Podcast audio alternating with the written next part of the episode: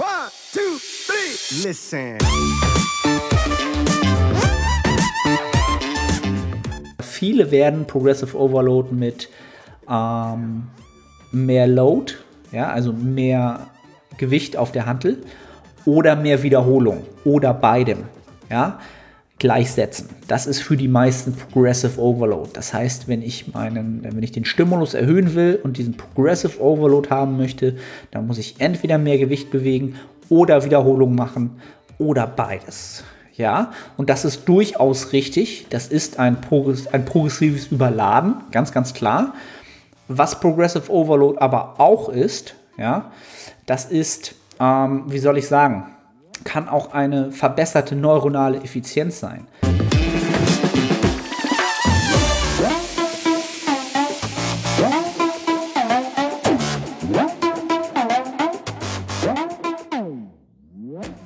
Moin aus Hamburg, willkommen zu The Art of Personal Training.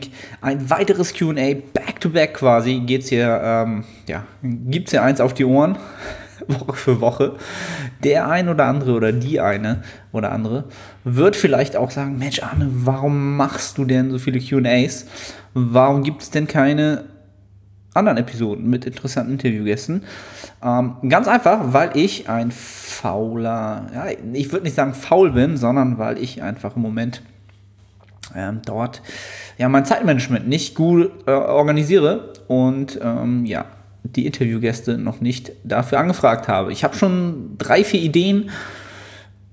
Ja, aber die Organisation des Ganzen ist äh, ja jetzt nach der Krankheit äh, ein bisschen äh, in den Hintergrund gerutscht, möchte ich äh, mal behaupten. Und das Ganze ist jetzt irgendwie, ja, oder das ist vielleicht auch so ein bisschen, das kann ich so ein bisschen als Übergang nehmen, um den, ähm, sagen wir es mal, ja, mein Update wiederzugeben. Also ich habe viel Feedback von euch bekommen, freue ich mich enorm, dass ihr gerne ähm, immer ein Update zum Start der QA-Podcast-Episoden hören wollt. Und ähm, ja, mache ich natürlich gerne.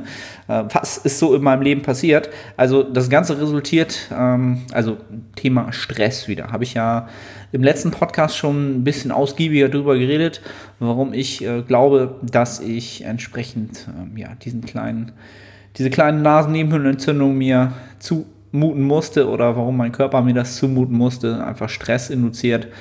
Ähm, genau. Und da war natürlich jetzt nach der Krankheit, also vielleicht hört man es noch ganz, ganz leicht. Ich habe immer noch so minimal, ganz kleinen, minimalen, ähm, ja, ist die Nase noch ganz klein bisschen zu.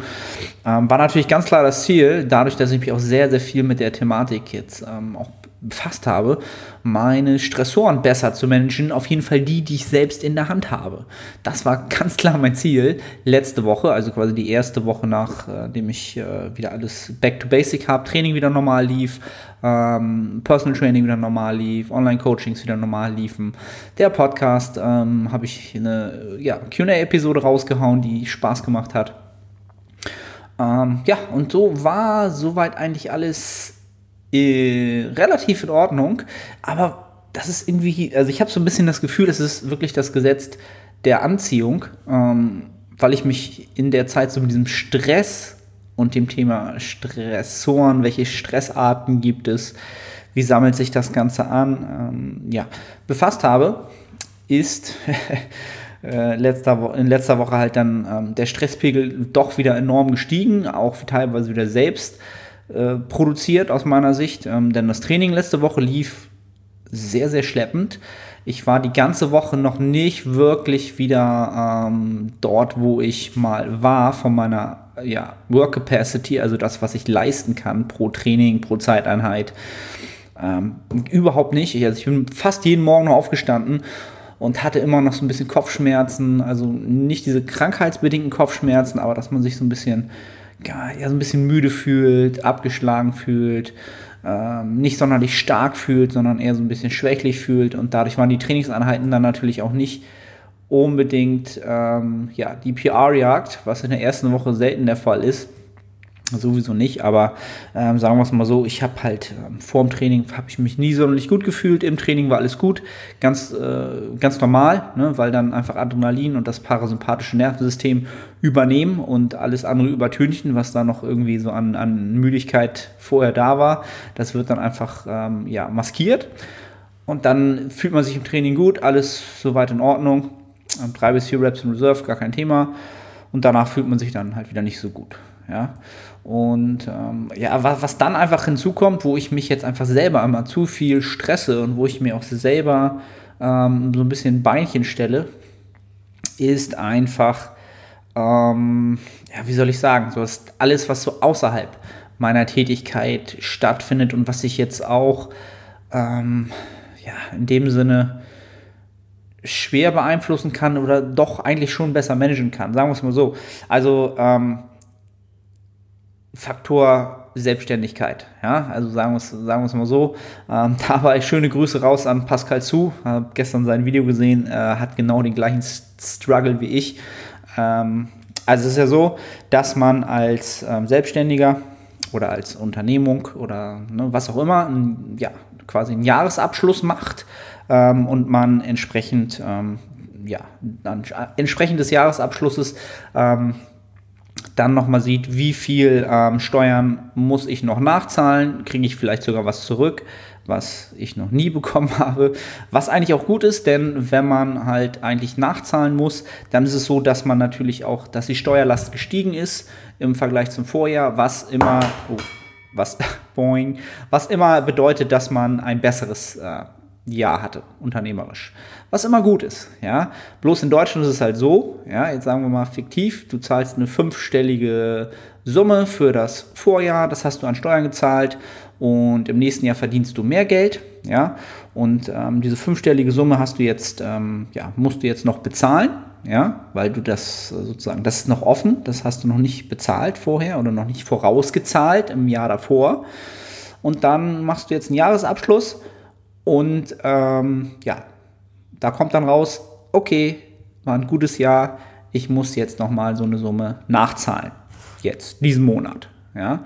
Und dann ist es in Deutschland so, dass du diese gleiche Summe im Verlauf in den letzten Monaten des Jahres, je nachdem, wann du diesen Jahresabschluss machst, exakt in der gleichen Summe nochmal vorauszahlen musst. Eine fünfstellige Summe.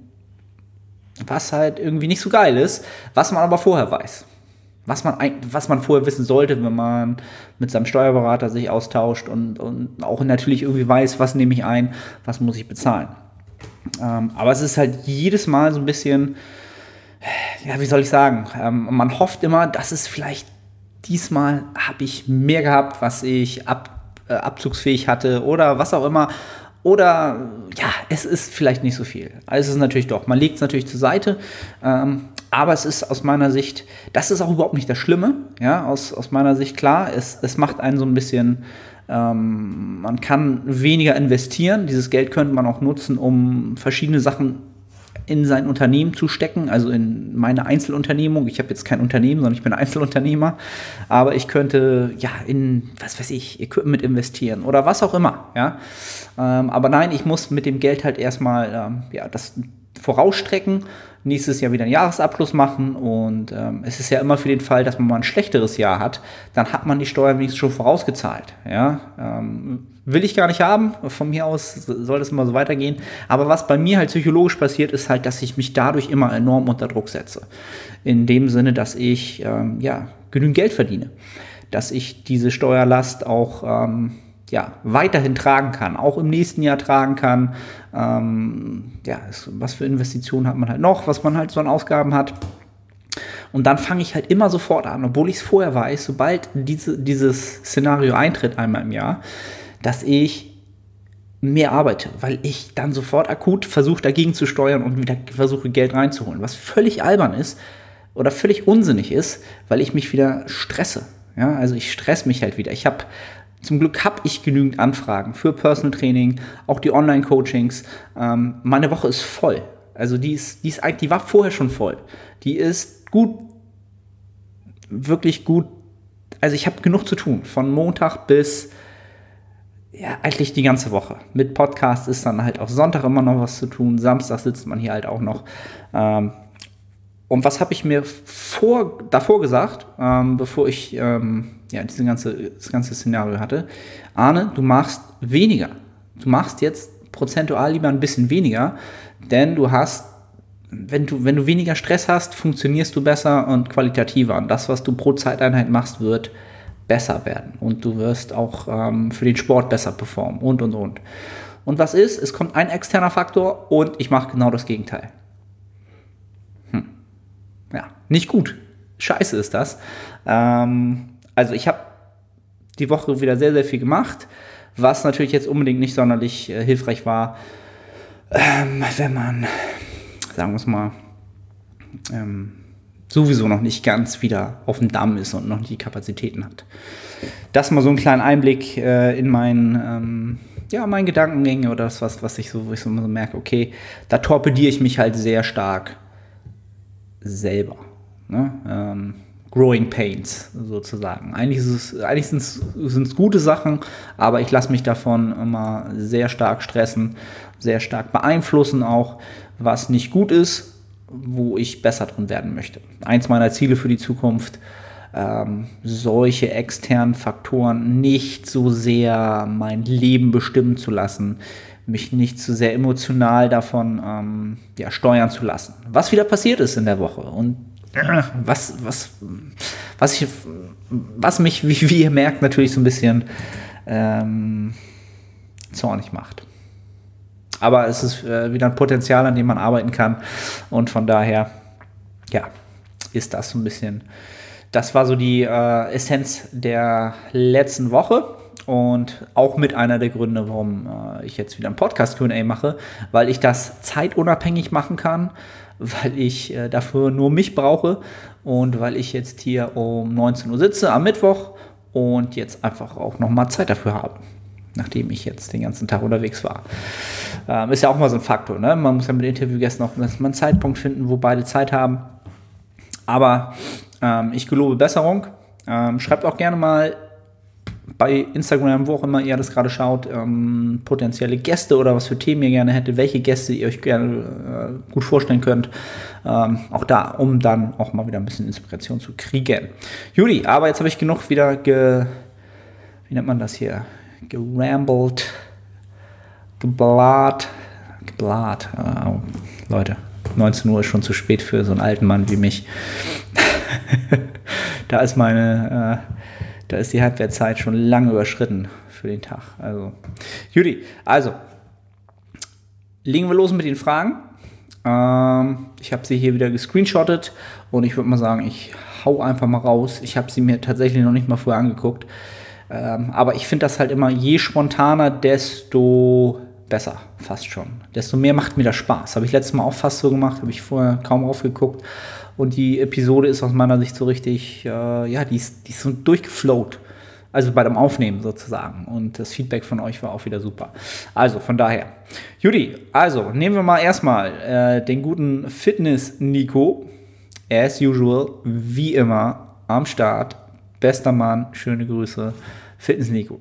Er fragt, wie sollte man vorgehen, wenn man die Gaining Rates überschreitet, aber Form gut bleibt?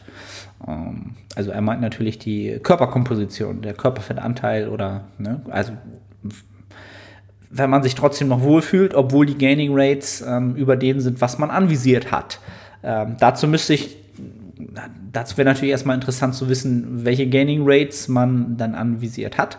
Ich glaube, ich habe es schon öfter gesagt, dass ich so ähm, in, in, in, meinem Szenario oder auch im, im Coaching-Szenario ähm, alles zwischen 0,5 und 2 Prozent des Körpergewichts pro Monat als ähm, ja, sinnige Gaining Rates ansehen würde. Ähm, bei 0,5 wird es sehr, sehr schwer, das wirklich ja, zu messen. Bei 2% äh, kann man sich kann man relativ sicher sein, dass man ähm, Zuwächse macht wenn entsprechend alle Faktoren stimmen, die man da so ähm, braucht, ne? Kalorienüberschuss, ähm, entsprechenden Trainingsstimulus und so weiter und so fort, Regeneration und Adaption, dann ist man mit 2% schon gut dabei und dann würde ich mal davon ausgehen, dass du vielleicht jetzt bei 3% liegst oder 2,5%.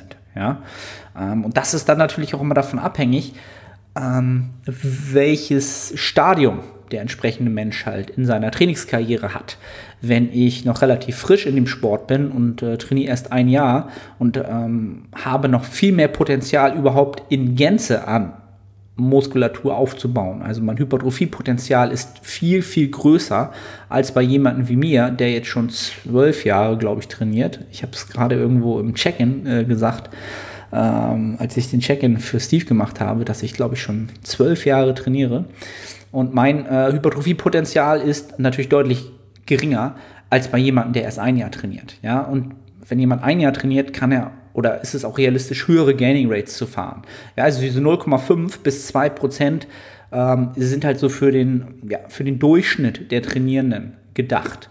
Ähm, und von daher, wenn du, Fitness Nico, zum Beispiel jetzt sagst, okay, ich habe halt eine höhere Gaining Rate, aber meine Körperkomposition sieht immer noch sehr, sehr gut aus. Ich fühle mich wohl, ich performe gut, äh, meine Regenerationsparameter sind gut. Es ist alles im grünen Bereich ey, dann sei doch froh, weil du potenzierst oder ähm, du, du hast, äh, bist sehr, sehr viel stärker daran, dein Potenzial auszuschöpfen für den Zeitraum, in dem du jetzt ähm, das Ganze betrachtest. Und von daher wäre ich einfach, ähm, ja, glücklich und würde da einfach den Ball rollen lassen und es genauso weitermachen. Ganz klare Empfehlung. Also sich da nicht, nicht zu kurz halten, allgemein, wenn es vorangeht und ihr merkt, es geht in der Trainingsperformance voran, es geht im Spiegel voran, Umfänge gehen voran, Gaining Rates sind in Ordnung, dann macht so weiter. Überlegt euch sehr, sehr, sehr, sehr, sehr, sehr gut, ob ihr dieses Momentum bremsen wollt, weil jetzt man sich vor Augen hält, sollte ich jetzt einen Minicut machen? Bin ich jetzt, habe ich jetzt zu viel Körperfett? Habe ich zu schnell äh, Körpergewicht zugelegt? Und so weiter und so fort Leute, es geht in diesem Sport darum, schwerer zu werden. Ähm, Habe ich gerade mit zwei Klienten genauso ein Szenario durch, wo einfach Momentum da ist. Körperfett baut sich natürlich im gleichen, ähm, ja, mit dem Momentum auch so ein bisschen auf. Aber wenn dieses Momentum da ist, dann bleibt nicht auf der zu leanen Seite des Ganzen. Ja? Also traut euch ruhig bis 15, 16, 17 Prozent auch mal zu gehen, wenn ihr auch noch gerade ähm, ja, entsprechend relativ frisch seid oder zu der Kategorie an Trainierenden gehört, die sich jahrelang halt eher bei 8 bis 12 aufgehalten haben, konstant vom Körperfettanteil. Ja, ich spreche jetzt nur für die Männer. Bei den Frauen müsst ihr einfach nochmal 10 Prozent ähm, entsprechend immer drauf rechnen. Ähm, ja, das soweit dazu. Ähm, nächste Frage. Gains 1004 hat, glaube ich, auch schon öfter Fragen eingereicht. Vielen Dank dafür. Wie finde ich meinen Verbrauch heraus? Durch Fitnessuhren oder, oder zu ungenau? Also seinen Verbrauch rauszufinden, also was verbrauche ich an Kalorien im Durchschnitt pro Tag, pro Woche, ist ganz, ganz simpel rauszukriegen. Ihr ähm, nimmt euch eine entsprechende Kalorienmenge, ja, die ihr tagtäglich konsumiert Ihr stellt euch morgens nach dem Pibi machen, ja, nach dem Wasser lassen, ohne was zu trinken und zu essen, auf die Waage, schreibt das auf, jeden Tag, sieben Tage die Woche, nimmt dann einen Wochendurchschnitt und dann seht ihr alles klar, das ist mein Wochendurchschnitt, das macht ihr eine Woche, das macht ihr eine zweite Woche und wenn ihr merkt, okay, nach zwei Wochen ist die Tendenz nach oben, hm, dann seid ihr ein bisschen wahrscheinlich bei dieser Kalorienmenge über dem Verbrauch oder Durchschnittsverbrauch.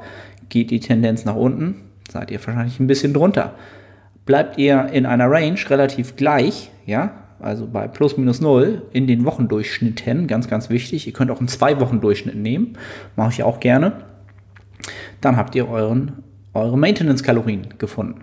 Ganz, ganz simpel. Dafür braucht man keine Fitnessuhr, dafür braucht man keine Apple Watch ähm, braucht man halt alles nicht, sondern alles, was man braucht, ist ähm, konstante Faktoren, ganz, ganz wichtig. Je mehr ich Konstanz habe, desto mehr kann ich Daten halt auch ähm, entsprechend für mich nutzen und desto mehr kann ich ihnen auch Vertrauen schenken. Ja? Also in dem Fall die Faktoren, die wir gerne hätten, sind A, ähm, ja, gleiche Kalorienmenge, ähm, möglichst gleiche Uhrzeit, wenn man aufsteht und sich einwiegt und dann den Wochendurchschnitt nehmen. Eigentlich relativ simpel. Man könnte das noch ein bisschen verkomplizieren, aber das wäre so meine erste, das erste, was ich machen würde. Bei, bei den Damen ist noch ein bisschen mehr Zeit gefragt, ähm, dadurch, dass der Zyklus ähm, unter Umständen da noch einmal durchläuft. Da muss man dann vielleicht sogar noch mal ein bisschen mehr Zeit investieren, um wirklich zu wissen, wo steht man. Ja, aber das wäre so mein Ansatz dafür. Ähm, nächste Frage. Graphic and Food bei sechsmal die Woche. OK, OK. Übungen von OK, UK zu OK, UK wechseln. Zum Beispiel Langhantel Bench Press zu Kurzhantel Bench. Bench. Die Bench Press. What the heck? Die Bench Press. Okay, Leute, was los? Ich versuche mich hier mal zusammenzureißen. Ähm, ich versuche erstmal wieder die Frage richtig zu deuten. Also, ich trainiere sechsmal die Woche, immer im UKUK, also eine Frequenz von drei Trainingseinheiten ähm, für Oberkörper und Unterkörper. Und wie sollte ich die Übung wechseln? Oder wie sollte ich sie wahrscheinlich einteilen oder programmen? Das ist wahrscheinlich die Frage. Und da würde ich das Ganze so gestalten, dass ich das, äh, die Übung so auswählen würde, dass sie entsprechend den ähm, anvisierten Alright. Ich hoffe, ihr hört es nicht, aber ich höre es gerade mega im Kopfhörer. Ich glaube, Julia ähm, hat gerade den Mixer angeschmissen. Wahrscheinlich Healthy Smoothies oder irgendwas. Mein Lieblings-Erdbeer-Brokkoli-Mix. Nein, also was wollte ich sagen? Ähm, es.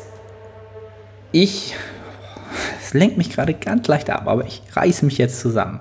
Ähm, also ich würde das Ganze, die Übung würde ich so auswählen, entsprechend der Wiederholungsbereiche, die ich programmieren würde. Ja? Ähm, und das würde ich, ähm, oder mache ich aktuell ganz gerne so, dass ich ähm, in verschiedenen Workouts ja, verschiedene Wiederholungsbereiche priorisiere ja, oder denen einen höheren Stellenfaktor, Stellenwert eingeräume. Ja. Zum Beispiel habe ich am Anfang der Woche ja, ein Workout, wo ich äh, prozentual mehrere ähm, Übungen habe, wo ich eher im Wiederholungsbereich, sagen wir mal, von äh, 5 bis 10 arbeite. Ja, und relativ wenig Übungen, wo ich im Bereich von 10 bis 20 oder 20 bis 30 arbeite. Ja. Und das Ne, das kehrt sich dann um zum Ende der Woche. Da habe ich dann deutlich mehr Übungen, wo die höheren Rep-Ranges reinfallen. Und dementsprechend programmiere ich natürlich auch die Übung für den Klienten, ähm, die zur Rep-Range passen. Ja?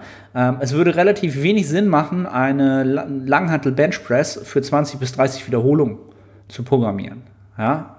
Also das mal so als Beispiel, sondern was wäre da vielleicht sinn sinnhaftiger, äh, sinnvoller? Vielleicht mache ich da ähm, Seitheben mit der Kurzhantel, weil ich das natürlich auch ähm, viel, viel besser ausführen kann ja, als Isolationsübung.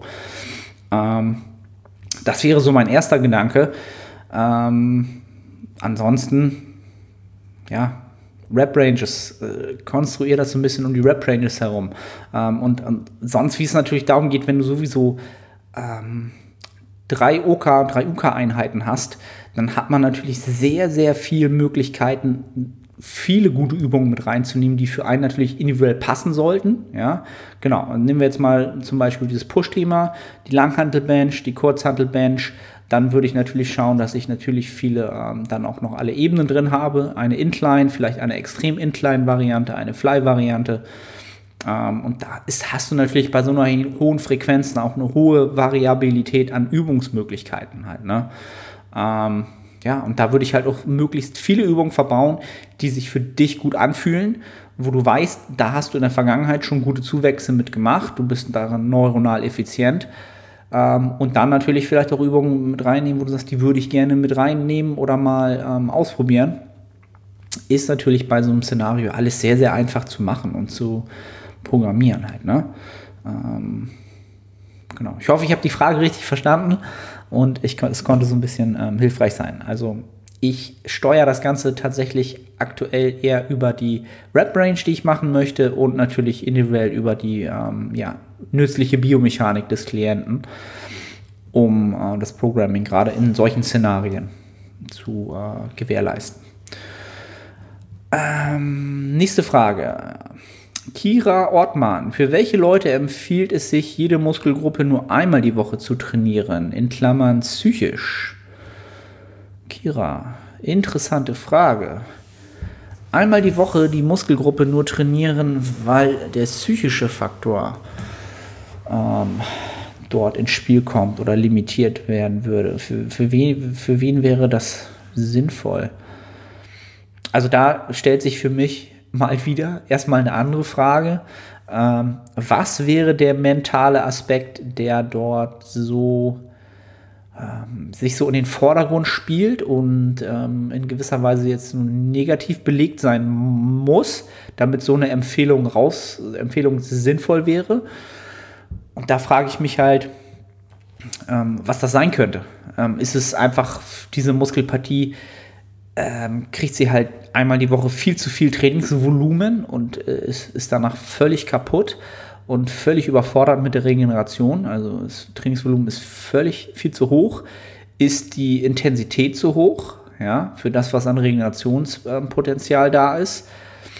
Ähm, also was ist mental so ermüdend und äh, vielleicht auch im Vorgang zu einer Einheit für diese Muskelpartie so ähm, stressbelegt oder baut schon so viel Stress auf, ähm, dass man sie nur einmal die Woche trainieren kann.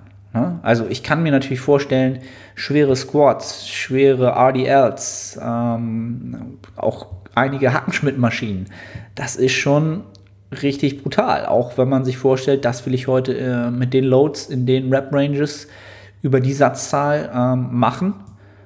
Das will ich mir nur einmal die Woche antun. Und da kommt dann halt wieder ins Spiel, dass man das natürlich vom Trainingsvolumen und natürlich von der relativen Intensität so steuert, dass ich natürlich über die Trainingswoche möglichst viel effektives Trainingsvolumen anhäufen kann und trotzdem noch meine Regeneration ähm, entsprechend so äh, diese so gewährleiste, dass die Adaptionen noch in gewisser Weise stattfinden können und dass ich nächste Woche halt noch einen höheren Stimulus setzen kann. Ja, das sind dann so die ersten Faktoren. Also empfehlen würde ich es jetzt rein aus mentaler Sicht. Ähm, da würde ich wahrscheinlich andere Faktoren erstmal überprüfen, wie ich es eben genannt habe. Ansonsten eine Muskelgruppe nur einmal die Woche trainieren, würde mir jetzt keine einfallen, die davon profitieren würde. Jetzt rein physiologisch, nicht psychologisch gesehen. Auch da. Ich hoffe, ich habe die Frage richtig verstanden. Ähm, dann Fit Fishers with Baby. Ab Adduktoren Training sind. Warte mal, oh, ich muss hier mal kurz das Fenster wegschieben. Ab Adduktoren Training sinnvoll oder nötig, wenn Squats und RDLs. Die lieben Ab- und Adduktoren, ähm, Stabilisatoren. Ähm, sinnig müsste man halt wieder erstmal definieren, was das Ziel wäre, für wen ähm, bin ich jetzt ein, sagen wir es mal so, ein fortgeschrittener Athlet, dessen Ziel es ist, mh, wirklich im Top-Bereich zu platzieren im Bodybuilding-Bereich. Dann würde ich fast sagen, es ist vielleicht sogar eine unterschätzte Übung oder es sind unterschätzt, unterschätzte Bewegungsmuster. Ganz, ganz oft, ja. Ähm, auch meinerseits. Ich habe die Übung nicht drin. Ich habe sie selber auch bei den wenigsten Klienten geprogrammt. Ähm, ich würde im, im, ersten, im ersten Szenario, würde ich sagen, für ein Gros der Athleten, die jetzt wirklich ähm, nicht, deren Ziel ist, es nicht ist, bei irgendwelchen Worlds zu starten, ähm, ist es sicherlich wichtiger, sich auf andere Bereiche primär stark zu, ähm, zu konzentrieren. Ja, ist man halt super, super ambitioniert, dann wird es natürlich irgendwann ein Faktor. Dann sind natürlich auch äh, gerade die Adduktoren ähm, im, im Front-Line-Up irgendwie, können die natürlich einen Unterschied machen. Ja, auch die Abduktoren können da nochmal. Gerade wenn man super natürlich lean ist, dann kann das ein, kann das ein, kann das einen Unterschied machen. Ob es ein großer Unterschied sein wird, wage ich zu bezweifeln. Aber ja, the big picture, am Ende zählt alles. Genau, also Squats sind da schon gut. ADLs, was, ob die jetzt so da so mit reinspielen, würde mir jetzt gar nicht so groß einfallen. Naja, aber ich hoffe, ich konnte das so ein bisschen, da konnte so ein bisschen ähm, Licht ins Dunkel bringen oder einfach mal meine Sicht der Dinge erläutern. Ähm, nächste Frage. Normal 089, auch des Öfteren im Podcast am Start. Vielen Dank. Makro-Eyeballing besser per App mit vergleichbaren Produkten oder lieber direkt in Protein, Fats und Kohlenhydrate schätzen? Sehr, sehr gute Frage. Ähm, habe ich ja auch, oder das habe ich des Öfteren, wenn ich neue Klienten habe, ähm, die vielleicht noch ja, nicht, nicht, ja, wie soll ich sagen, die zwar schon sehr, sehr viel Erfahrung haben, ähm, aber das Ganze oder das Ganze noch nie weiter selber nochmal, wie soll ich sagen, beleuchtet haben oder validiert haben, ob das, was sie dort so machen, auch wirklich eine gewisse Genauigkeit hat. Sagen wir es mal so. Also mit den Apps ist es halt so, dass äh, MyFitnessPal, ähm, FDDB, FatSum, LiveSum, ich weiß nicht, wie die anderen alle noch heißen, ähm, natürlich davon leben, dass die User entsprechend die Produkte eintragen. Händisch. Ja. Und natürlich ist es ganz oft so, dass die meisten User vielleicht gar keine ähm, ja, Physikathleten sind und oftmals auch nur die Kalorienmenge eingeben oder entsprechend Protein weglassen und nur die Fette und Kohlenhydrate eintragen und man das vielleicht nicht überprüft, ja, und man sich dann einfach nur äh, das Ding scannt und dann hat man halt den ersten Eintrag, der damit Übereinstimmung hat und dann fällt halt irgendwas weg, ja, ist halt öfter der Fall, was jetzt nicht groß, groß dramatisch ist, ähm, sei denn, man ist in der Wettkampfvorbereitung und hat dieses Produkt dann die, letzten, die nächsten drei Monate äh, genutzt und diesen ja, Rundungsfehler drin. Das wäre dann nicht so gut. Ähm, aber was, was, was, was du damit meinst, ist natürlich, dass man sagt, ah, ich habe jetzt irgendwas, das esse ich selten. Ähm, ich gehe einfach mal rein, suche mal danach und gucke guck nach einem vergleichbaren Produkt und hoffe dann, dass die Makronährstoffe da irgendwie adäquat in gewisser Weise zu passen. Ähm, kann man natürlich machen. Ist immer, ja, wie soll ich sagen, ein, ähm, ja, so ein bisschen Roulette spielen halt. Ne? Es kann halt völlig daneben sein. Äh, wenn man halt eine gewissen, gewisse Erfahrungswerte schon hat und sich eigentlich, wenn man sich selbst überlegt, so ich traue mir schon relativ gut zu, ähm, etwas einzuschätzen, wie viele, äh, welche Makros das nun hat, was ich hier auf dem Teller habe oder dieses Produkt, was ich jetzt nicht finde, habe, ähm, ja, ist natürlich von der Erfahrung abhängig halt, ne? Ich würde mir wahrscheinlich beides anschauen. Ähm, wenn du natürlich das Produkt anschaust, dann siehst du natürlich gleich, ob das völlig abstrus ist. Und du gleichst es ja eh ab mit deinen Erfahrungswerten halt, ne? Also da würde ich vielleicht beides machen und dann, ja, das, was, was du am ehesten für relevant hältst, dann auch wirklich ähm, als ähm, ja, eintracken. Ne? That's it. That's. So mache ich es halt auch. Ne? Ganz klar. So, nächste Frage. Von Fabi Adam. Auch immer am Start, bester Mann. Zweifelst du während eines Mesos manchmal an deinem Programming? Interessante Frage. Also an also während meines Mesozyklus zweifle ich nicht am Programming, weil ich es nicht selber mache, sondern das macht Steve für mich. Ähm, und da zweifle ich ähm, überhaupt nicht dran ähm, bis jetzt mm, ja, nicht einen Tag gehabt, wo ich an dem Programming gezweifelt habe. Ähm, die Frage könnte natürlich aber auch, glaube ich, darauf abzielen, ob ich vielleicht am Programming meiner Klienten dann zweifle oder daran zweifle, wenn irgendwas nicht ähm, funktioniert oder irgendwas nicht klappt. Ähm,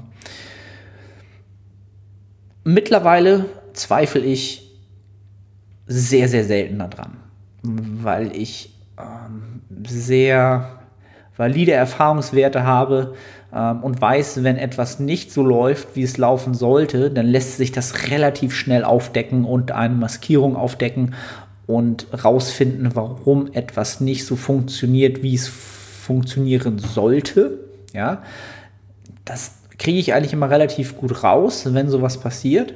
Ähm, und deswegen zweifle ich relativ wenig am Programming, weil das, also Programming an sich ist halt eine wie soll ich sagen, eine sehr rationale Sache, ja, die man, die man macht und die man halt oder die ich halt in, auf wöchentlicher Basis halt auch anpasse.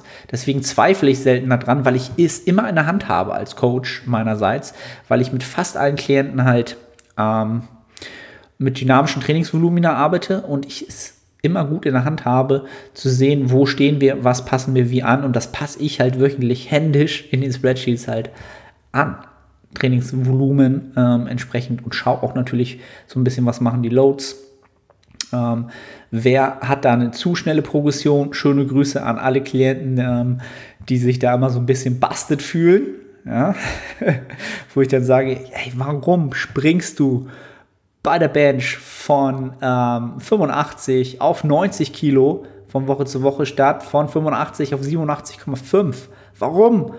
Macht keinen Sinn. Nimm den kleinen Schritt. Das ist auch überhaupt erstmal realistisch als Adaptionspotenzial. Ähm, das zum Beispiel dazu. Also ich zweifle relativ wenig daran, was man immer machen sollte oder wenn es auf, auf, diese, auf, auf diese Perspektive ausläuft. Natürlich ganz klar retrospektiv den Mesozyklus auswerten, schauen, ähm, was ist passiert anhand des Feedbacks, äh, Mesozyklus-Feedbacks und ähm, natürlich seine Lehren daraus ziehen für den Athleten. Und ähm, ja, am Anfang äh, meiner, meiner Coaching-Karriere ähm, habe ich natürlich schon des Öfteren Zweifel gehabt. Ist das das Beste, was ich für den Athleten rausholen kann? Ist das das Optimum an Programming, was für diese Biomechanik, für die Informationen, die ich von dem Athleten habe, ist das das Optimum? Da habe ich dann, dann dran gezweifelt. Habe ich irgendwas vergessen? Und ähm, das ist halt mittlerweile auch nicht mehr so der Fall. Ähm, einfach weil man mit den Erfahrungswerten halt weiß, man, man wird halt effizienter auch als Coach. Und ähm, ja, von daher bin ich mir da mittlerweile relativ sicher. Und die Ergebnisse der Klienten, ähm, die sprechen ja halt auch immer für sich ganz, ganz klar halt. Ne? Ich habe es ja jetzt relativ selten mal irgendwelche Testimonials rausgehauen, ähm, was ich jetzt echt mal öfter machen sollte. Ich habe es ja auch schon mal, glaube ich, in einem Instagram-Post gesagt. Ich habe halt aus dem Personal Training immer noch dieses ähm, Ding, dass ich immer sage, okay, da ist Privatsphäre ist der erste Faktor. Ja, das ist halt im Personal Training von früher immer so gewesen vor fünf Jahren oder was auch immer. Ähm, und heutzutage freuen die Leute sich eigentlich eher, wenn ähm, sie natürlich auch irgendwie ähm, ja, als gutes Beispiel für die, für die Zusammenarbeit dastehen können. Und ich frage sie natürlich auch immer vorher und habe halt nicht gute, schon gute Testimonials am Start. Ähm, aber da ist immer so mein, ja, mein Understatement hält mich da mal zurück. Aber da sollte ich auch mal mehr machen. So, ein bisschen vom Thema abgekommen. Ähm, nächste Frage. Ähm, wie viel Kraftverlust in der Diät akzeptabel? Von German Daniel 123. Auch der war schon öfter ähm, mit Fragen hier am Start. Hm, Habe ich, glaube ich, auch schon des Öfteren was zu gesagt, dass der Kraftverlust in einer Diät primär aus meiner Sicht daraus resultiert, dass die Regeneration nicht mehr hinterherkommt. Ja? Und das heißt, ich habe in meinem Training zu viel Trainingsvolumen oder zu viel Intensität verwendet für das, was ich an regenerativen Kapazitäten bereitstelle oder was ich noch regenerieren kann. Und dann geht es mit der Kraft natürlich bergab, weil die Regeneration nicht hinterherkommt. Und das ist dann einer der, ähm, ja, das, das Resultat dessen für zu viel Trainingsvolumen. Ja, ich handle nicht innerhalb meines regenerierbaren Trainingsvolumens und bin dadurch äh, gezwungen oder der Körper, es, es, muss einfach ein Kraftverlust stattfinden, weil ich underrecovered bin. Ja, ich bin vor der nächsten Einheit ähm, unterregeneriert und werde noch weniger Kapazitäten haben, selbst eine Leistung von vorher noch zu reproduzieren, sondern werde noch schlechter werden. Ja, das ist immer so das Resultat dessen. Und ähm, akzeptabel ähm, na klar, wenn ich jetzt sehr, sehr lange diete, wieder Thema Wettkampf, äh, Vorbereitung, dann komme ich natürlich auch irgendwann zu dem Punkt, wo mein Trainingsvolumen und das regenerierbare Volumen, ähm, ja, wo das sozusagen das minimal effektive Volumen und das ähm, maximal regenerierbare Volumen ziemlich genau auf einer Höhe ist. Ja, und da habe ich dann ein, ein, ein Trainingsvolumen, was dann relativ statisch bleibt oder wahrscheinlich statisch bleiben muss und ab dem Punkt kann es natürlich trotzdem dazu kommen, dass ich Kraftverluste ähm, hinnehmen muss. Zu welchem, ähm, wie viel, ja, also was, was jetzt, was, wie kann ich wie viel definieren, kann ich ganz schwer, kann man ganz schwer verallgemeinern aus meiner Sicht.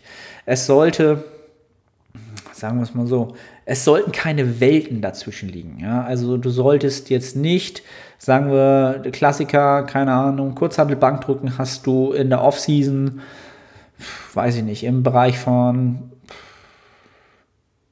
8 bis 12 hast du die äh, mit den 35 Kilo bewegt und du solltest jetzt in der Wettkampfvorbereitung dann nicht irgendwann nur noch mit ähm, ja, 17,5ern rumhantieren. Ja? Also das Ganze halbieren. Ähm, das wäre dann schon relativ rabiat. Aber wenn du am Ende dann zum Beispiel nur noch 30 benutzt, ja, dann ist es durchaus in einem Bereich, ähm, was realistisch ist, weil dein Trainingsvolumen halt entsprechend das, was du noch machen kannst, natürlich auch sinkt.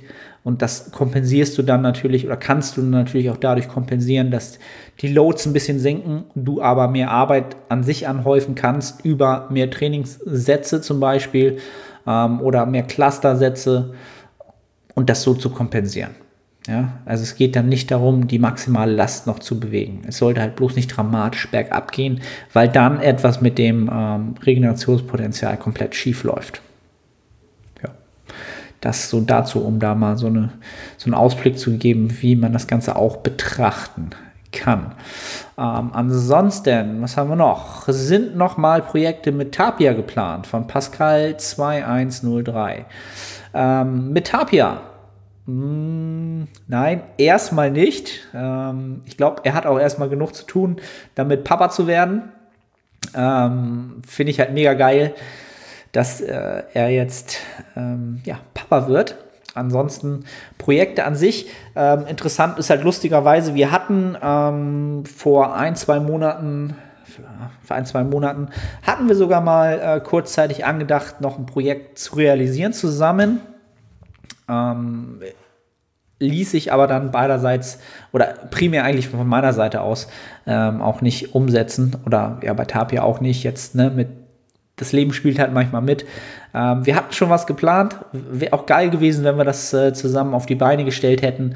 Ähm, aber im Moment haben wir halt beide zu viel mit unseren eigenen ähm, Unternehmungen zu tun, als dass wir das äh, stemmen könnten.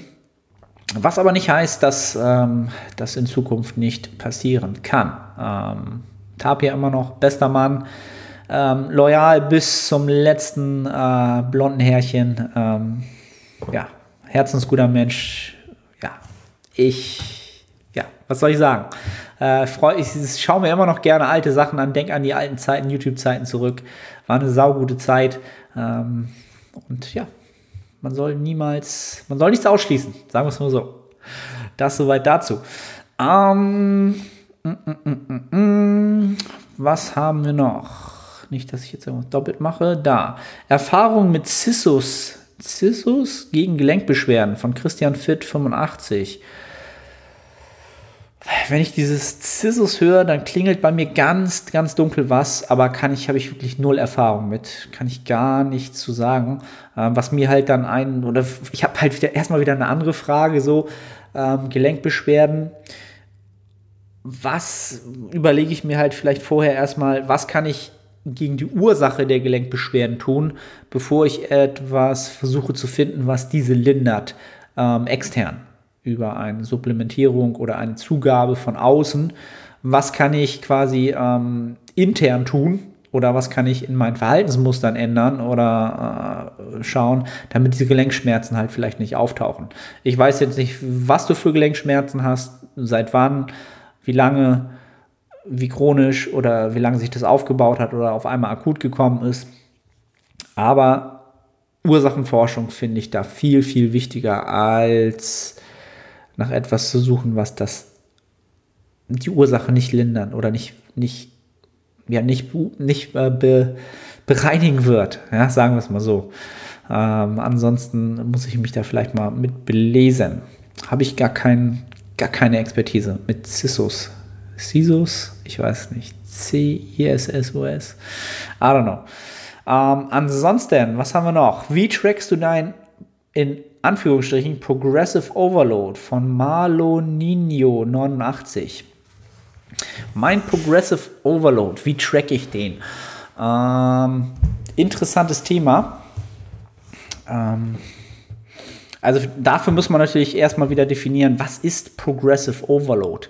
Ähm, die meisten Leute werden Progressive Overload als, was heißt die meisten, ich will hier immer nicht so verallgemeinern, aber viele werden Progressive Overload mit ähm, mehr Load, ja, also mehr Gewicht auf der Hantel oder mehr Wiederholung oder beidem, ja, gleichsetzen. Das ist für die meisten Progressive Overload. Das heißt, wenn ich meinen, wenn ich den Stimulus erhöhen will und diesen Progressive Overload haben möchte, dann muss ich entweder mehr Gewicht bewegen oder Wiederholung machen oder beides. Ja, und das ist durchaus richtig. Das ist ein, Progress ein progressives Überladen, ganz, ganz klar. Was Progressive Overload aber auch ist, ja, das ist, ähm, wie soll ich sagen, kann auch eine verbesserte neuronale Effizienz sein.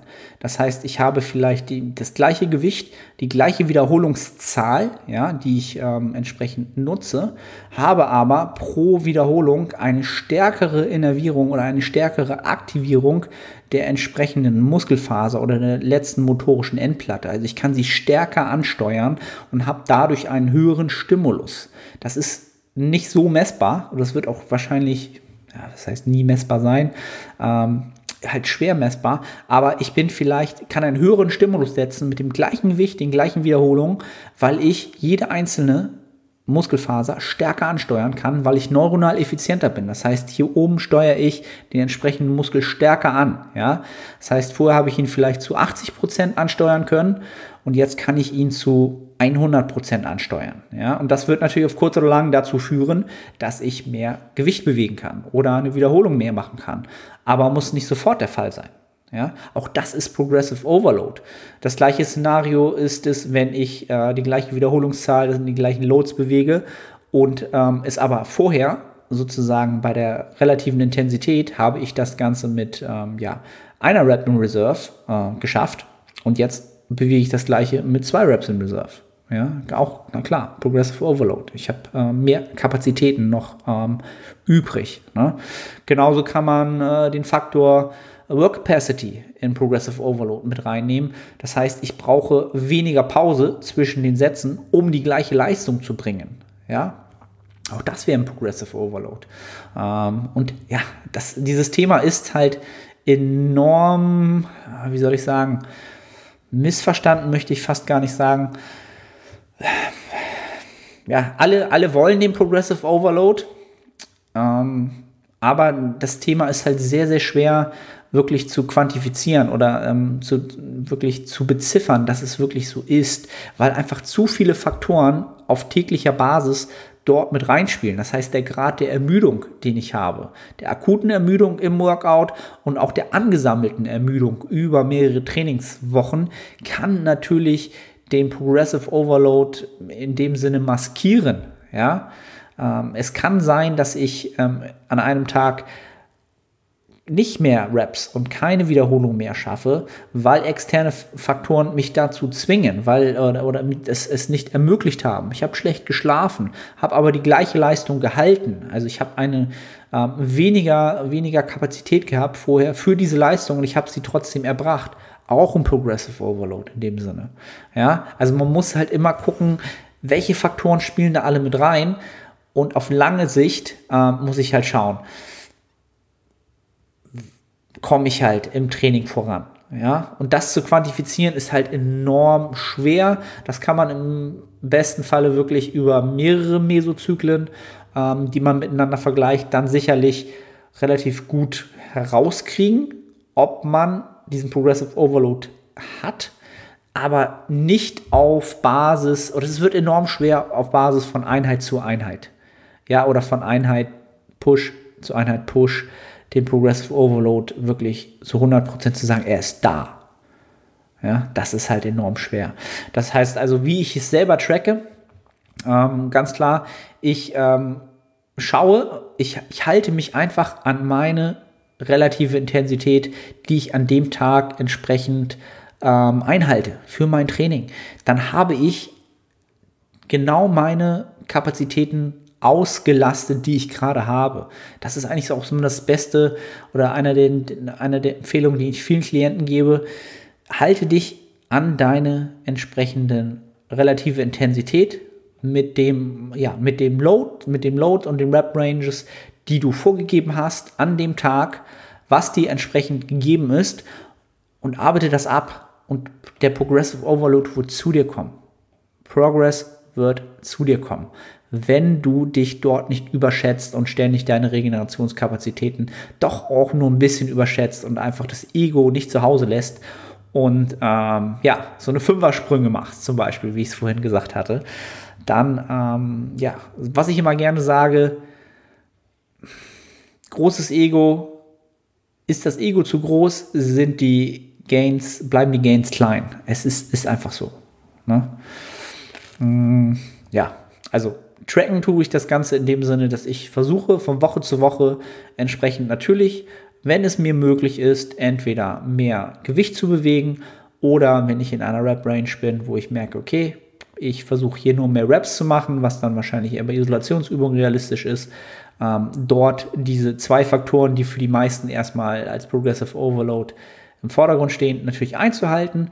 Ähm, wenn das nicht machbar ist, dann evaluiere ich halt, warum es nicht machbar ist. Und wenn es plausible Gründe gibt, dann versuche ich halt in der nächsten Woche ähm, wieder das Beste daraus zu machen, anhand der Kapazitäten, meiner relativen Intensitäten, alles, was mir entsprechend an der Hand ist, um das gut zu bewerten. Und dann heißt es weitermachen. Habe ich ja diese Woche wieder gehabt. Hab die erste Woche war Katastrophe, wirklich, von, von der Trainingsperformance. Ähm, ich hatte den Mesozyklus ja nach dem Urlaub schon mal gestartet, ja. Und dort war ich in der ersten Trainingswoche, ähm, waren alle Aussichten darauf, dass das ein bombastischer Mesozyklus wird, ja. Also ich konnte zum Beispiel die, ähm, die Loads deutlich höher ansetzen und die relativen Intensitäten einhalten in der ersten Woche, als ich es gedacht hätte, ja. In ganz vielen Übungen was ähm, selten so der Fall ist. Das heißt, wenn sich das so weitergezogen hätte, hätte ich einen enorm guten Mesozyklus gehabt, rein an den normalen Faktoren des Progressive Overloads. Ja? Und nachdem, nachdem ich jetzt natürlich krank war und meine Work Capacity sich enorm nach unten verschoben hat und ich auch noch überhaupt nicht diese, ähm, diese leichte Ermüdung noch im, im Körper hatte, habe ich natürlich ähm, ja deutlich diesen, dieses ganze Intro war viel viel schlechter als sie vor also schon mal war. Ähm, hat mich ein bisschen natürlich gestört. Ich habe mich trotzdem nicht verrückt machen lassen. Und heute war so der erste Tag, wo ich wieder so richtig bei Kräften war. Ich habe mich vor dem Training gut gefühlt, hatte Energie, ähm, hatte Bock, hatte auch ähm, mental die Einstellung und hatte so richtig Lust auf Training und wusste, okay, jetzt bin ich halt wieder auf, auf meinem Leistungsniveau relativ wieder in einem guten Bereich, im oberen Drittel. Und bumm, natürlich habe ich gleich zwei ähm, sozusagen Wiederholungs-Rap-PRs äh, rausgehauen, ne, mit in der relativen Intensität zum letzten Mesozyklus. Und dann ist der Progress zu mir gekommen, weil ich geduldig geblieben bin und nicht letzte Woche ähm, mich selbst belogen hätte und genau die Loads aus der Woche, die so bombastisch lief von damals, genauso äh, aufgelegt hätte und ähm, die Wiederholungszahlen genauso aufgeschrieben hätte, aber es wären nicht drei, vier Raps in Reserve gewesen, sondern es wären schon nur zwei gewesen oder teilweise nur eine. Und dann wäre es über den Mesozyklus, hätte ich mir wieder selbst ins Bein geschossen, weil ich da, da wäre ich nicht mehr hingekommen. Und ich habe es halt nicht gemacht.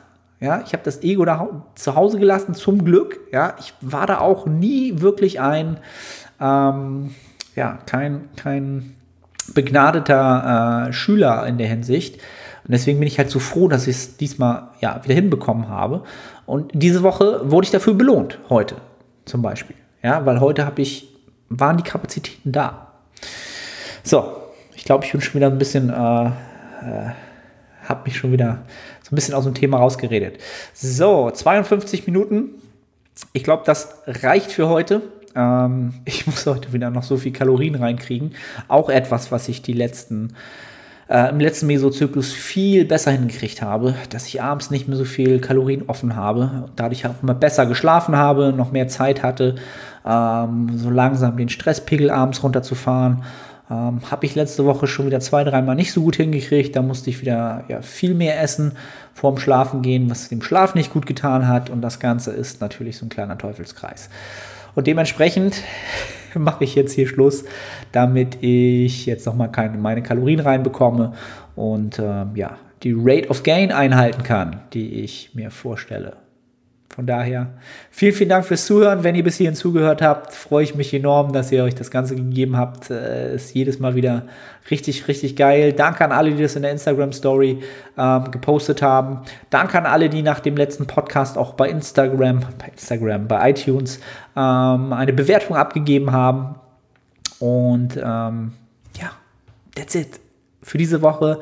Ich sage ciao, ciao freue mich auf euch im nächsten Podcast, wie immer montags. Für alle, die immer fragen, es gibt immer den Release am Sonntag um 9 Uhr, 10 Uhr, 9 Uhr, wollte ich, ich glaube, ab 9 mache ich es jetzt immer auf YouTube als YouTube-Release und am Montag darauf ab 5 Uhr morgens bei iTunes und Spotify ist das Ganze dann zu synchronisieren. Äh, für die, die immer nachgefragt haben. Und ja, hören uns spätestens oder sehen uns spätestens am Sonntag oder hören uns spätestens immer montags. Adios.